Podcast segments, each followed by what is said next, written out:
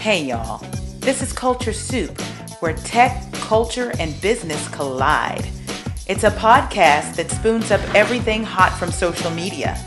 I'm your host, L. Michelle Smith, and each episode we bring you some of the most notable and not yet notable thought leaders in tech, business, and culture.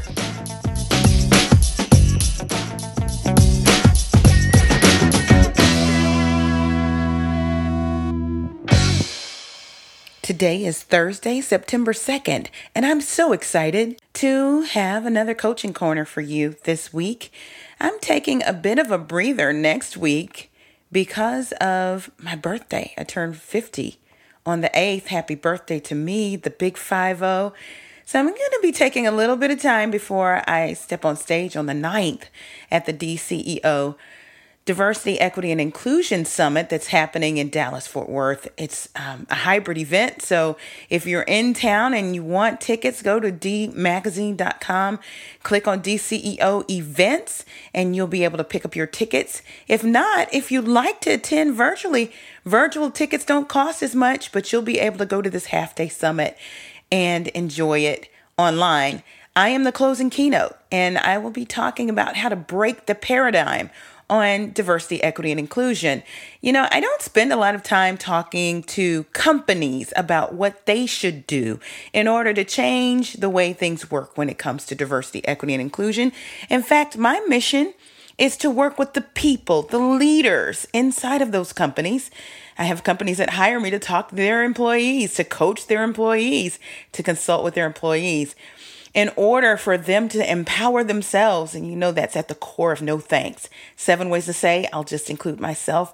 You know, the second edition, the remix is out there and still doing well. People are still picking up the original edition and listening to the audiobook. Someone just reached out the other day and said they picked up the audiobook. And you are aware that my daughter Joni has a book herself inspired by the book No Thanks as well. It's called No Thanks for Girls Seven Ways to Say I'm beautiful, strong, and enough. And you can pick that up at any online retailer, especially on Amazon. And you can get Amazon's editions, which are Kindle and also paperback. The other hardback is being distributed as well across the United States and around the globe. And you can also get that on Amazon, but anywhere fine books are sold. Listen, today we're going to talk about breaking boundaries. You know, sometimes we think about that terminology. We think about, I know I do. Back when I was a Girl Scout, or even when I was a cheerleader and we go to cheerleader camp, you go to camp and they do an exercise called boundary breaking. And it was a very positive thing to do because you wanted to get to know your teammates better, the people who were in your organization. But you know, there's a negative connotation to breaking boundaries. And it has a lot to do with people who like to be controlling. That's a negative way to break boundaries. It's the one thing that controlling people have in common, and that is that they breach the boundaries that others put in place to protect themselves, protect their peace, protect their sanity, protect themselves. So, you know, a few weeks ago, I launched a series on social media, primarily on IG and LinkedIn, called Control Freak. And it's a pretty provocative campaign because it asked, Are you being controlled? Are you controlling?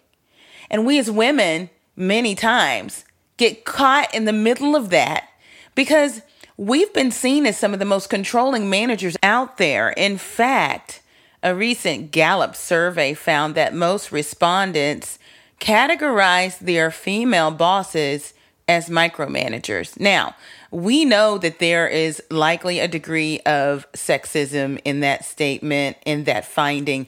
We also know that as intersectional human beings, there's probably a degree of racial inequity in that statement as well. But when you peel back the onion on our culture and what women are expected to be, say, and do.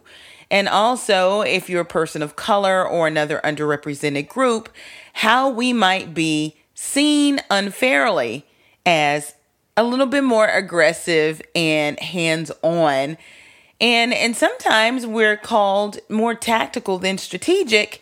If you are a woman of color, this might put you in a conundrum.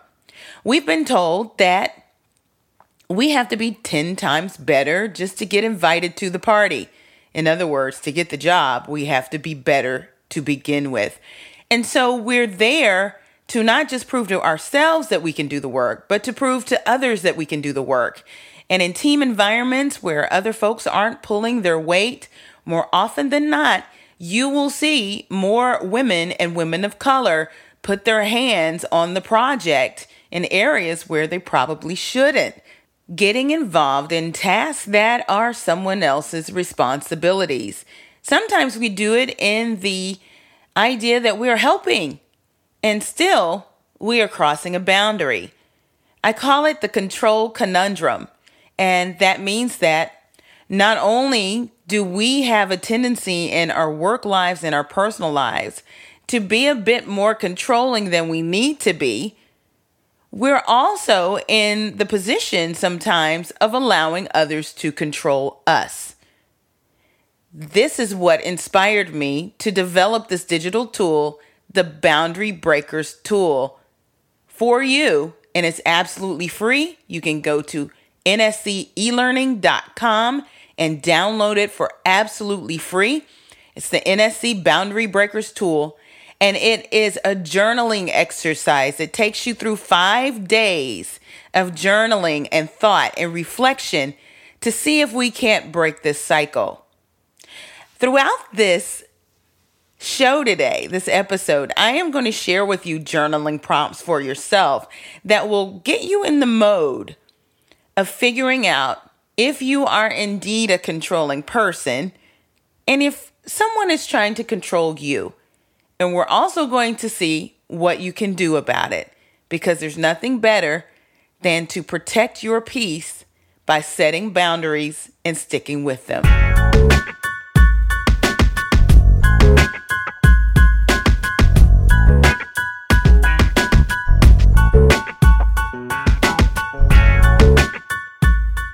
So, listen, I'll level with you. I'm a mom. Some of you are moms too of older children, uh, maybe even younger children. Mine is nine. And you know, there is a tendency, whether you have a partner or not at home supporting you um, with your mom journey or not, to insert yourself and get things done. Look, it's a tendency that we have because we just want to get things done. Sometimes I find myself, even with my daughter, after asking her to do something and maybe, you know, not out of any disobedience, she's just taking a little while to do it. How many of you moms out there jump in and do it anyway? How many of you know what that does for your child? I know painfully that it spoils them, right? They need to learn their responsibilities, and you're jumping in to do it does not help. Now, I'm not saying that our teammates are children, but I am saying that the same concept applies to teams and even in life when you're talking about other adults, that it is more helpful if you stand back and allow that other individual to do the responsibility that we know is rightfully theirs. How often as a woman, as a professional, doesn't even matter if you're a woman, have you jumped in and done someone else's responsibility in the name of getting it done? I'm raising my hand. Listen, we as women, especially women of color, we are in this control conundrum. It's what I call it. And it means that often, more often than not, we find ourselves in controlling situations, trying to control something so that something gets done. We call it help. How many of you are calling it, I'm helping? Yes, we call it help. No ill will, but we're jumping in, we're breaking a boundary, and we're doing something that someone else should probably take care of. And the same holds true. Just like with my nine year old daughter, not calling the other adult a child, but the same impact is alike. And that is if that individual is not held to their own responsibility, even if it's painful for us to watch or we get backlash for it, that individual will not learn the true responsibility that they hold, or they are missing a growth opportunity. Man, that's a hard lesson. You know, this was something that I learned going through marriage counseling. This is deep, y'all, where you don't see your partner doing what they're supposed to do. My inclination was to jump in and do it. And that doesn't do anything but cripple your partner. And most of all, cripple your relationship. Listen, breaking boundaries is all about breaking trust. And ultimately, if we don't set boundaries and keep those boundaries and respect those boundaries, trust is breached. I hope you have your journal ready because today we're going to do some journaling. We have five prompts throughout the show. And if you write down the answers to the questions that I provide, you will be on your way to breaking some habits that just might be holding you back in life and in leadership. You know, this is especially important for those of us who are trying our best to make it up the corporate ladder. Even those of us running small businesses that want to scale for growth. It's so very important that you get to the point where you can let go of the more tactical and repetitive work. Assign that to someone so that you can elevate your vision into a more strategic role. If you are a boss lady that always has your hands in the tactical, you will always be seen as a soldier and not necessarily a queen. So listen, as we go on this journey, have your pen ready, have your journal ready, and let's get to some of these questions so that we can begin to unravel the control conundrum. When we're finished, be sure that you go by nscelearning.com and download the NSC Boundary Breaker tool for free. Here's the first prompt.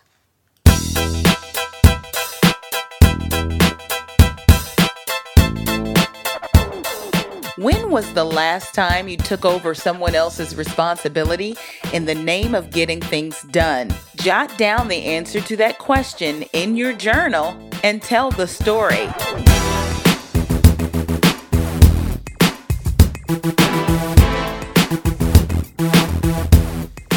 You know, sometimes we're on the other end of the micromanager or the person who's trying to control us.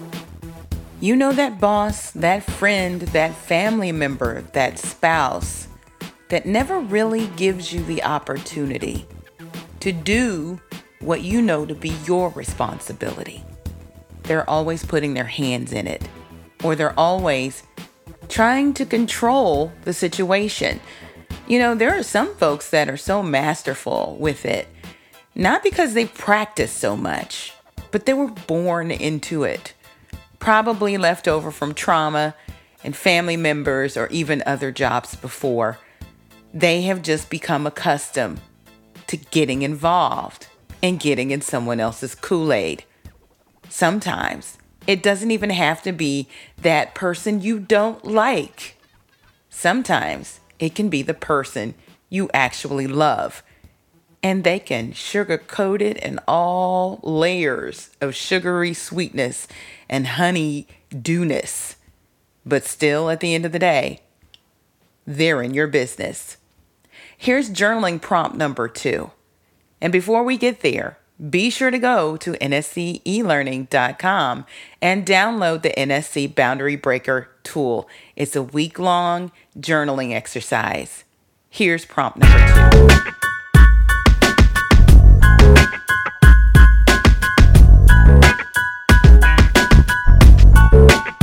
Was the last time someone tried to control you, and how did it make you feel? You know, one way to get a handle on this whole controlling conundrum is to harness the ability to have empathy for someone else taking a walk in their shoes. Unfortunately, many times, if the controlling individual is more than just a control freak, they're actually a narcissist. They lack the ability to engage the empathy that is required to walk in someone else's shoes and say, This is how it would make me feel. It's a little bit more difficult for them to do it. The good news is that most people aren't diagnosed with this personality disorder, but they can have some narcissistic tendencies. Asking these reflective questions How did it make me feel the last time someone tried to control me? will at least allow you to think twice when you engage in that way in order to control someone else. Now, here's the tricky part the only way to control a controlling person is to control your own actions. And the number one way to do that is to set boundaries. Did you hear me again? If everyone managed to control themselves, we wouldn't have controlling people. Ooh, light bulb moment, right? Yeah, so boundaries are key. Again, boundaries that are broken breach trust. So the next journaling question gets right to the idea of setting boundaries. Here is prompt number three have your journals handy.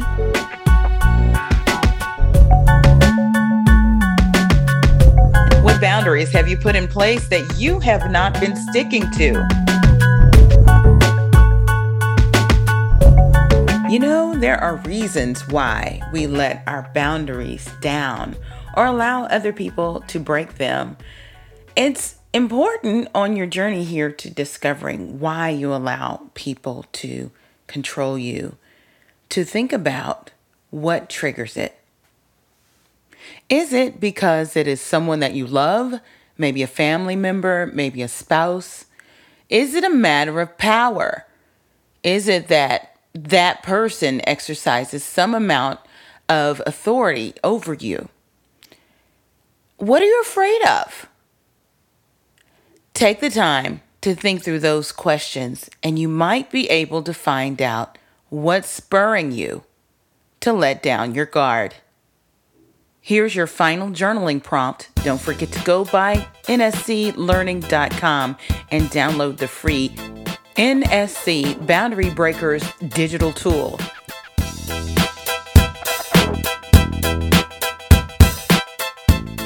What is at the root of your desire to want to please despite someone crossing your boundaries?